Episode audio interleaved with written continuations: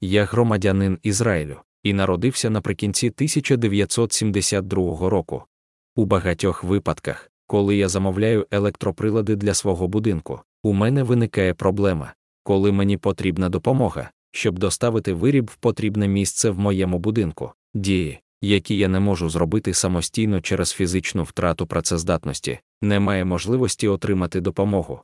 Я живу один і не маю іншої людини, яка б допомогла, і в державі Ізраїль немає асоціації, організації чи урядового відомства, які могли б допомогти в такому випадку. Я також зазначу, що компанії, які виробляють або транспортують електроприлади в Ізраїлі, рішуче відмовляються надавати допомогу, і навіть якщо вони пропонують їм оплату за це. Звичайно, майже у всіх випадках, коли мені вдається знайти компанію, яка готова допомогти, мені завжди доводиться платити непомірну ціну за те, що я є власним клієнтом без додаткових альтернатив. Це стосується часу написання 9 вересня 2023 року в державі Ізраїль. Я не знаю, яка ситуація в цій галузі в країнах чи регіонах світу.